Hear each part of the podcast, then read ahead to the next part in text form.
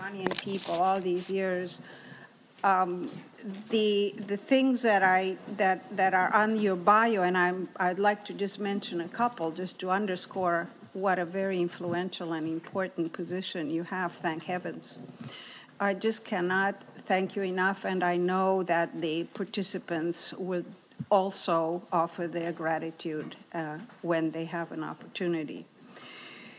Uh, the congressman who hails from Arizona, how do you call Arizona? The state of Sunshine State. How appropriate, right? The Sunshine State. Exactly. Well, thank you, Congressman. he uh, has served as vice chairman of the House Commerce Committee and chairman of the House Subcommittee on Child Protection and Family Preservation. He's really very devoted to child protection, family preservation, which may not appear to be as relevant, perhaps, as some of his other committees, like um, the House Working Group on Judicial Accountability and House Working Group on Waste, Fraud, and Abuse. But uh, in my book, that's a that's a very very important committee, and and throughout his life, he has been devoted to family protection and and values.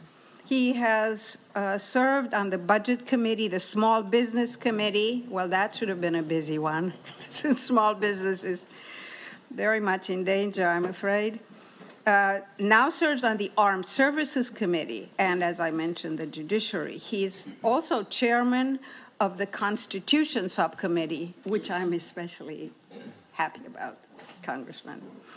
Uh, without further ado, I would like to introduce Congressman Franks and uh, with, with much gratitude again. In, uh, will you be fielding questions afterward? Not necessarily. You can, depending on the time, absolutely. Okay, thank you so much.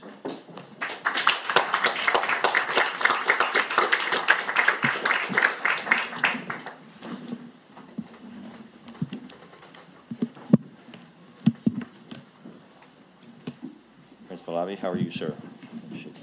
Good to see you again.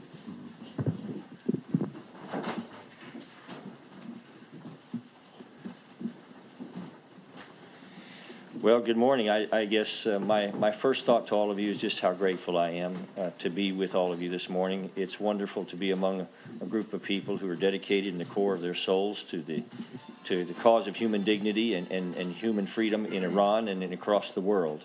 Uh, because ultimately there's something about that that echoes in, in the soul of every person on this earth. You know, there's something in the, the heart of every person that uh, cries out for this cause of freedom. And I appreciate that you folks have not only it's not only resonated in your hearts, but that you've responded to it. And Prince, it's good to see you again, sir. And uh, uh, may I begin first by expressing something that's I think very important, I, and that is just a sincere and abiding affection for every last one of the freedom-loving people uh, in the nation of Iran. And I would ask that you never, for one moment, uh, would anyone under my voice ever consider my opposition to the radical terrorist uh, government uh, of the present uh, administration in Iran as any sort of disrespect for the noble people in Iran who are forced to live under that regime.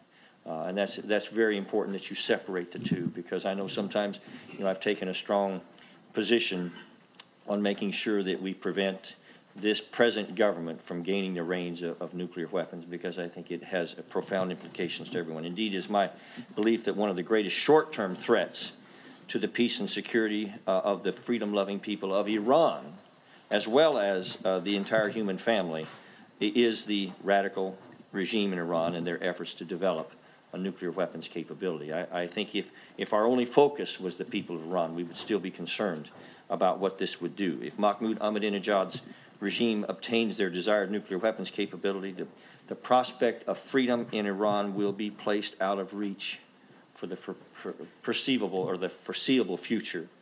And uh, dissidents will have a harder time taking on an emboldened government, and other nations will struggle to assist dissidents in the face of a nuclear armed uh, radical administration. And, ladies and gentlemen, if the present regime in Iran indeed gains their goal of nuclear weapons, it will spark a nuclear arms race throughout the Middle East uh, and ultimately nuclear terrorism will become a horrifying reality throughout the world. 32 years ago, on January 20th, 1981, 52 American diplomats, uh, intelligence officers, and Marines were finally released after being held hostage at the U.S. Embassy in Tehran for nearly 15 months. Americans saw it as the end of a long national nightmare, but in fact, it was just the beginning of an insidious shadow uh, falling across the nation of Iran. In the, in the, words of one of the dissidents, it was a revolution they thought that would bring them heaven. Instead, it brought uh, hell on earth. And the nightly TV news headlines during those long months called the crisis America held hostage. But now, 32 years later, uh, it's the people of Iran who, for, you know, who long for democracy and freedom and peace, who today are the ones that are held hostage. And so the national elections in July of 2009 became the largest demonstration we have yet seen of the resistance within Iran to Ahmadinejad and his regime. The so called election sparked an uprising of very courageous uh, Iranian citizens who were willing to pay any price. And indeed, someday, some of them paid the ultimate uh, price in the hope that their children would one day walk in the sunlight of freedom.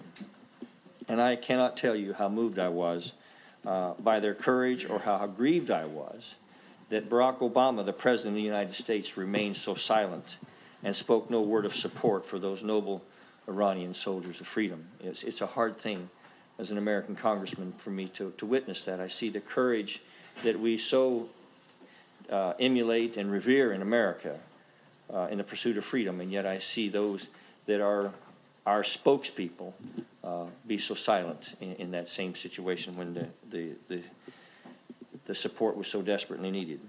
And unfortunately, the plight of the Iranian dissidents, citizens, and political pr- prisoners has not improved a great deal since. Uh, every day, more of the God given freedoms of Iranian citizens are stolen and trampled upon. Every day, they watch the darkness of irrational hate and nuclear ambitions threaten the light of liberty, threaten their peace, and the opportunity that they so desperately hope to hand to their children. And while many throughout the pro democracy movement in Iran would not stand in the face of the Tehran government's brutality. Today, over a half year, a year and a half later, the movement has withstood the test of time and uh, terror, and it fights for freedom in Iran. And I think that's probably one of the most telling um, things that we can witness is that even in the face of the brutality, the freedom movement has continued. And to that end, I'm so deeply encouraged by what this room represents. It's an assembly of people from a diverse range of backgrounds and persuasions. I know that there's a lot of people here that disagree with one another, uh, and I know that your perspectives and even your strategies are quite different at times. But you have one common goal, and that is bringing true freedom uh, to Iran. And I would humbly encourage you all to continue. Uh, the forces of evil cannot and will not prevail forever. And those who seek to overthrow this oppressive regime with the goal of bringing liberty to all American, all Iranians, are, you're on the right side of history. That's what I want to tell you. Uh, indeed, history has been a witness to countless evil dictators like Mahmoud Ahmadinejad. We've seen many of them. Those who had an unmitigated lust for power and for control, and it led them to carry out unspeakable acts of cruelty against innocent citizens throughout the centuries. But we've also watched truth unfold throughout history that this sort of evil kind of has a way of collapsing on itself. And when noble and courageous people like all of you uh, refuse to surrender to the weight of oppression and brutality. As uh, President Ronald Reagan said, no arsenal or no weapon in the arsenals of the world is so formidable as the will and moral courage of free men and women. And so I just want to say to all of you, to the noble, freedom loving people of Iran that might be hearing my voice today or sometime in the future, let me promise you at least this much. Um, God hears your prayers, uh, and He sees your children, and the American people stand with you. I stand with you. And uh, while the flame of liberty burns in the heart of just one Iranian patriot, just one, the hope uh, of freedom in Iran will never die. And one day, Iran will be free. And you'll all look back and say, you know, I'm glad that we gathered in that place in Washington. I'm glad we continued the effort. And it will, my prayer is it'll set a, a beachhead of freedom that will be the heritage of your children for generations to come. Uh, I am reminded as an American, you know, that there was a time when the George Washingtons of the world had to, to look to colonial soldiers and say, we're going to give you a better tax break if you will join uh, the colonial army. That's, that's not what he said.